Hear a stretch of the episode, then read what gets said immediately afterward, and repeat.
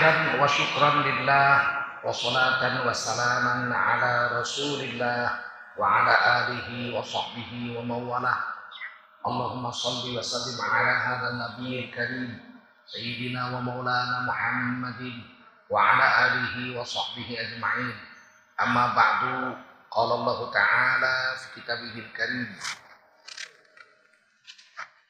أعوذ بالله من الشيطان الرجيم. بسم الله الرحمن الرحيم. يا أيها الذين آمنوا اتقوا الله وقولوا قولا سديدا. يصلح لكم أعمالكم ويغفر لكم ذنوبكم. ومن يطع الله ورسوله فقد فاز فوزا عظيما قال رسول الله صلى الله عليه وسلم من خرج في طلب العلم fahuwa fi sabilillahi hatta yarji. Baginda Rasul bersabda, siapa keluar untuk mendapatkan ilmu, orang itu adalah orang yang berjihad fi sabilillah sampai dia kembali ke tempatnya. Mudah-mudahan kita semua mendapatkan pahala jihad dari Allah SWT. Amin. Sadaqallahul azim. Wa sadaqa rasuluhun nabiyul karim. Wa nahnu ala dhalika minasyahidin wa syakirin. Walhamdulillahi rabbil alamin. Para ulama, tuan-tuan guru, para habaib yang mulia, segenap pengurus masjid, yang dimuliakan Allah SWT, bapak-bapak, ibu-ibu, saudara-saudara, dan anak-anakku sekalian yang dimuliakan Allah SWT. Wajiblah kita bersyukur pada Allah SWT. Salawat dan salam kita sampaikan untuk baginda Rasulullah Wasallam. Tidak ada makhluk yang lebih agung dari Nabi Muhammad Alaihi Wasallam. Dari seluruh alam jagat raya ini yang paling agung makhluk yang telah telah Allah ciptakan adalah Nabi Muhammad Sallallahu Alaihi Wasallam.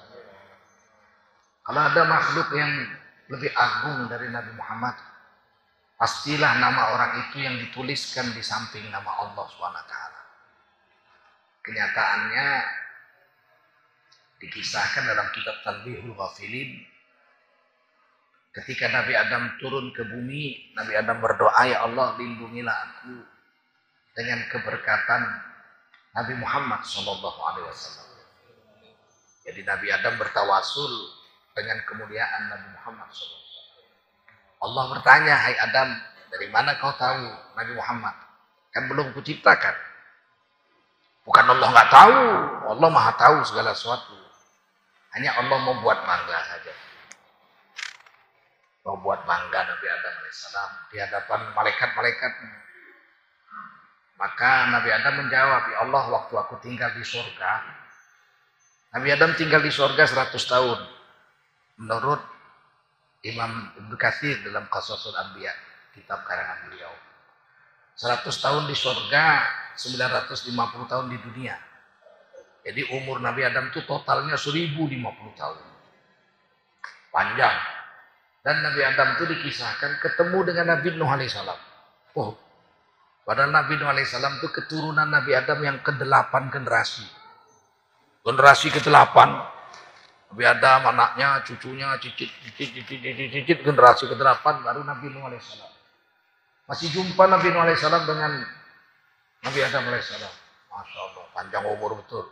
Nabi Nuh sendiri umurnya 950 tahun. Diangkat jadi Rasul umur 480 tahun dan dakwah malam dan siang. Satu-satunya nabi yang diceritakan berdakwah malam dan siang itu Nabi Nuh. Nabi Muhammad malam tahajud. Salat malam. Siang Nabi Muhammad dakwah. Kalau Nabi Nuh dakwahnya lailan wan nahar, malam dan siang. 420 tahun dakwah yang masuk Islam cuma 76 orang. Dalam tafsir Baghawi diceritakan 76 orang saja masuk Islam. Tiga anaknya laki-laki. Empat anak laki-laki, satu kafir. Kanan kafir. Yang masuk Islam, Ham, Yafid, Sam. Tiga. naik perahu 76 tambah 3 79 istrinya dari tiga orang anak beliau itu menantu naik perahu. Berarti 82 istri Nabi Nuh dua. Satu kafir satu naik perahu. 83 Nabi Nuh sendiri satu.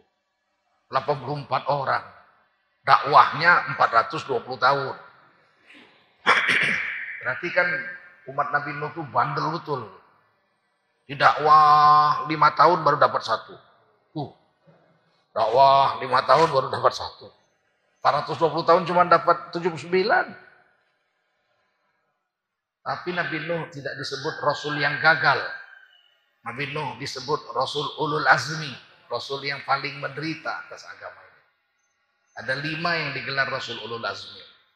Satu Nabi Nuh, dua Nabi Ibrahim, tiga Nabi Musa, empat Nabi Isa, yang kelima Rasulullah Muhammad Sallallahu Alaihi Wasallam. Apa kata Nabi Adam?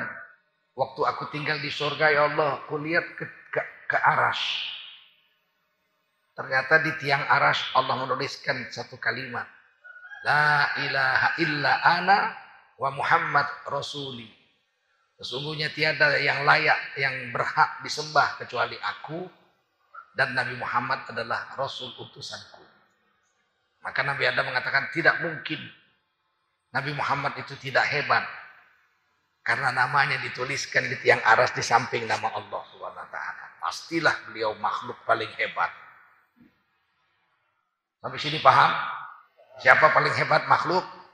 Nabi Muhammad.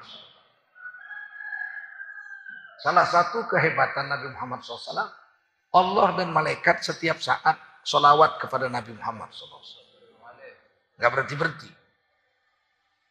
Seorang guru ditanya muridnya, Tuan guru, apa kata gurunya? Apa kerja Allah sekarang? Ini murid bandel juga nih. Allah lagi ngapain sekarang? Waduh. Sang guru menjawab, Allah sedang selawat kepada Nabi Muhammad SAW. Sekarang. Ada ayatnya. Inna Allah wa malaikatahu yusalluna adan nabi. Sesungguhnya Allah dan malaikat sedang dan akan terus-terusan berselawat kepada Nabi sampai hari kiamat.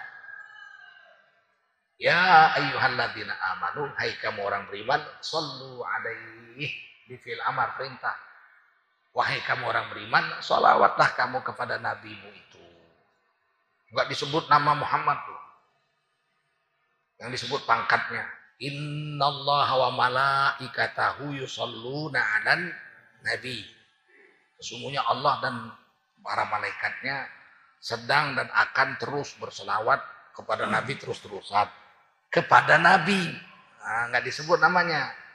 Ya ayyuhalladzina amanu sallu alaihi. Hai kamu orang beriman berselawatlah kamu kepada Nabi. Nya di situ siapa? Nabi wasallimu taslima dan beri salam kepada beliau dengan salam yang sebaik-baik salam. Kenapa Nabi Muhammad namanya nggak disebut? Quran itu diturunkan untuk Nabi Muhammad. Setuju?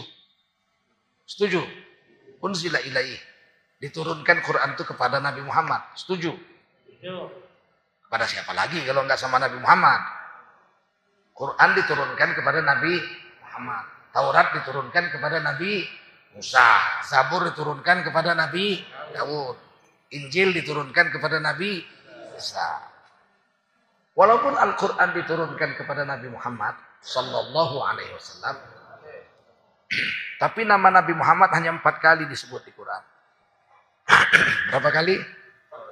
Empat kali saja. Lebih banyak Nabi Isa. Nabi Isa 25 atau 27 kali disebut. Oh Nabi Musa 200, 160-an lebih. Sebut namanya. Wa idh qala Musa liqaumihi, ya Musa. Banyak sekali. Tapi Nabi Muhammad hanya empat kali disebut namanya. Dan setiap Allah menyebut nama Nabi Muhammad di dalam Al-Quran, Allah lengketkan pangkatnya. Itu bedanya Nabi Muhammad dengan Nabi lain. Setiap Allah sebut namanya empat kali, Allah lengketkan gelarnya. Misalnya di surah Al Imran. Wama Muhammadun disebut namanya. Wama Muhammadun illa rasul. Tidaklah Nabi Muhammad itu melainkan dia seorang rasul. Ada pangkatnya.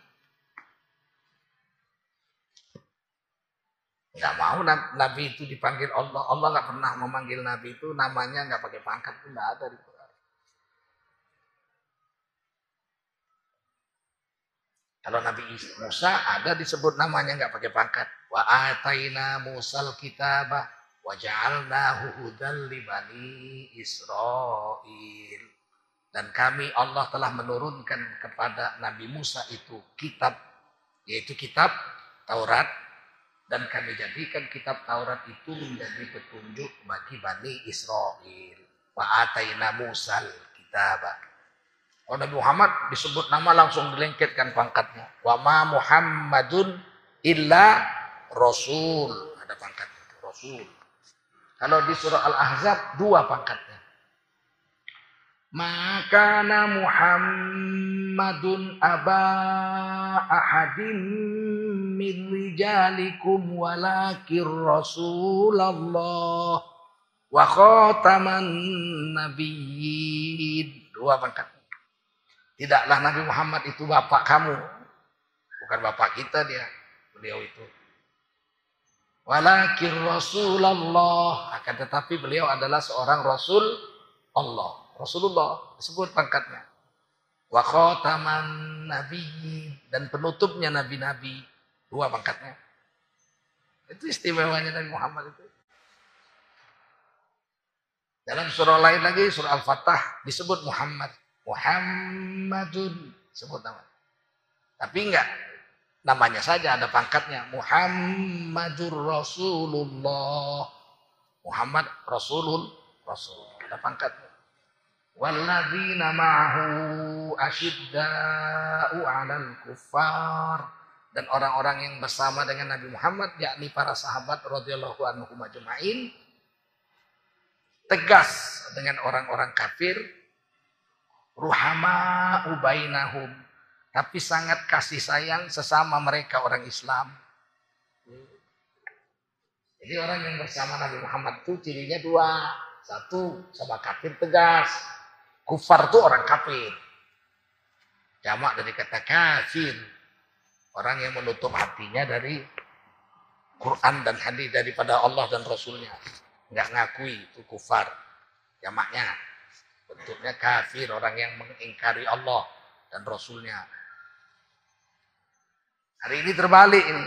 Orang Islam banyakan sama orang kafir baiknya bukan main. Sama orang Islam curiga jauh. Radikal, teroris. Sama orang kafir baik banget. Kalau orang kafir diganggu, oh, kayak seluruh Indonesia ribut. Oh, kita harus adem, kita harus gini. Tapi kalau orang Islam dibunuh, dia aja.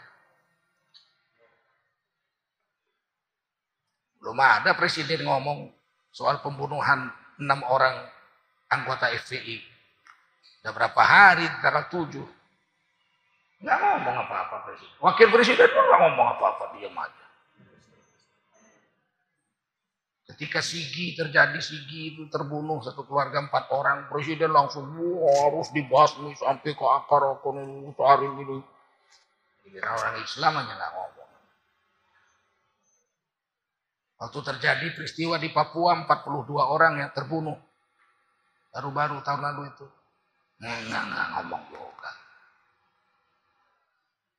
Coba kalau orang lain, oh langsung sampai ke planet Pluto.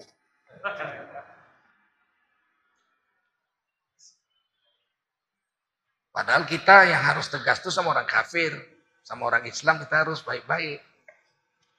Salah-salah dikit orang Islam dimaafkan. Terbalik ini sekarang. Nah, begitu agungnya Rasulullah Muhammad Shallallahu Alaihi Wasallam, maka tidak bolehlah kita manusia memanggil Nabi Muhammad nggak pakai pangkat. Selebihnya nama Nabi Muhammad itu nggak disebut. Yang disebut cuma pangkat-pangkatnya aja. Ya ayyuhan Nabi, Hai Nabi. Nah, disebut namanya. Kulli azwajika wa banatika wa nisa'il mu'minin yudnina alaihinna min jalabibihin.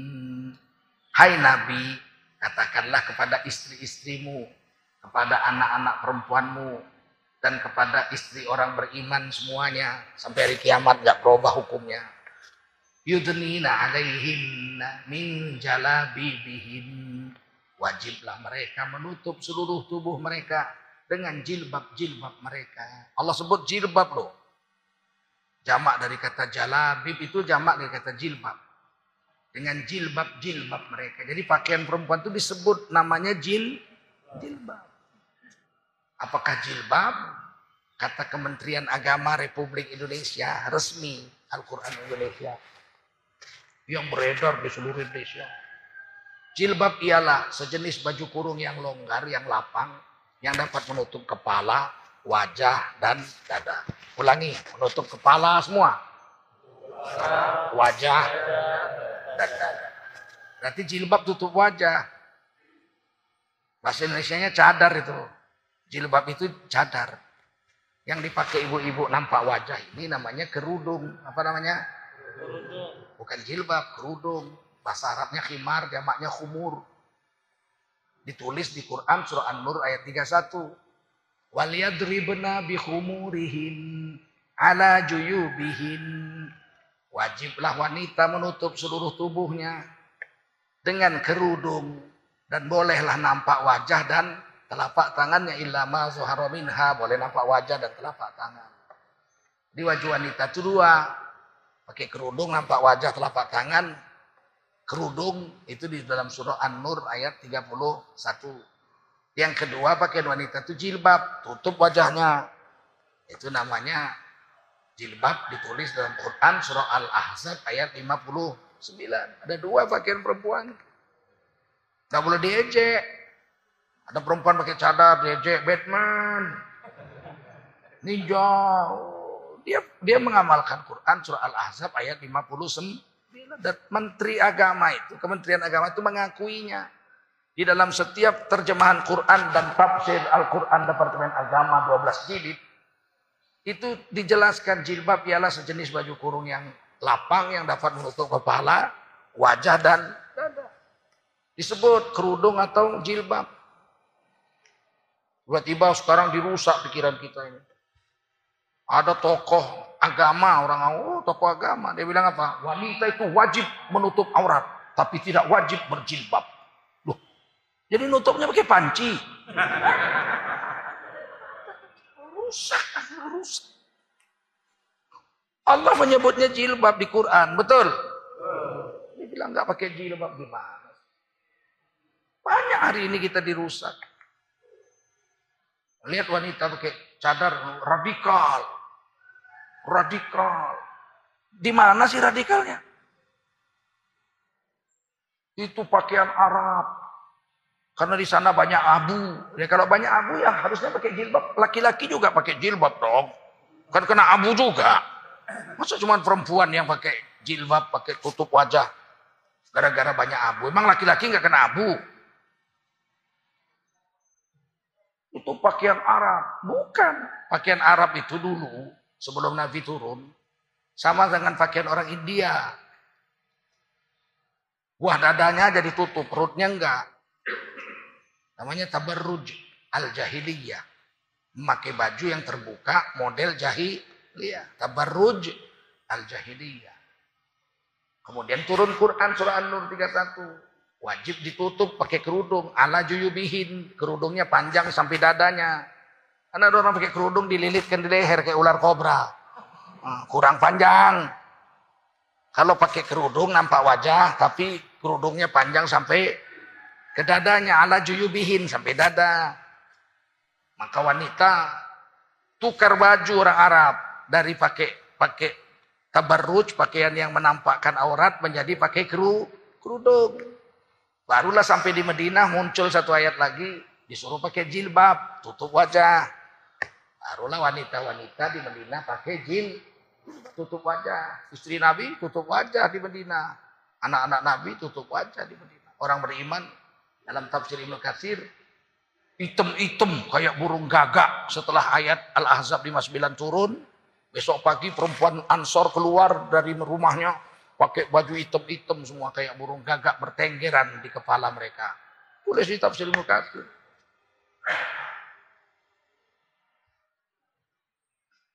Oleh karena itu, pelihara diri kita terhadap Rasulullah, manggilnya baik-baik. Kadang-kadang dipanggil ya ayuhar Rasul, hai Rasul. Kadang-kadang dipanggil panggilan mesra. Allah memanggil dengan panggilan mesra. Yasin, itu panggilan mesra itu. Yasin itu Nabi Muhammad itu. Siapa yang bilang? Sepupu Nabi Abdullah bin Abbas radhiyallahu anhu ahli tafsir zaman Rasulullah. Allah memanggil Nabi Muhammad dengan panggilan mesra. Yasin. Wahai insan. Tapi disingkat jadi Yasin.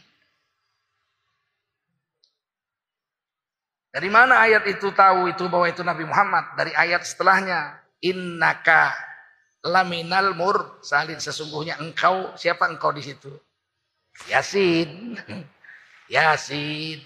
Wal Qur'anil Hakim, innaka sesungguhnya engkau wahai Yasin laminal mur salin pasti salah satu dari rasul-rasul yang ada. Makanya orang dulu baca Yasin gak buru-buru. Bismillahirrahmanirrahim. Yasin. Sallallahu alaihi wasallam. Wal Qur'anil Hakim. Innaka laminal mur salin. Salawat situ. Kadang-kadang dipanggil dengan panggilan mesra Toha. Toha itu Nabi Muhammad. Makanya orang baca Toha Sallallahu Alaihi Wasallam dia bersolawat. Dari mana taunya Toha itu Nabi Muhammad? Kata Abdullah bin Abbas radhiyallahu sepupu Rasulullah ahli tafsir zaman Rasulullah dari ayat setelahnya.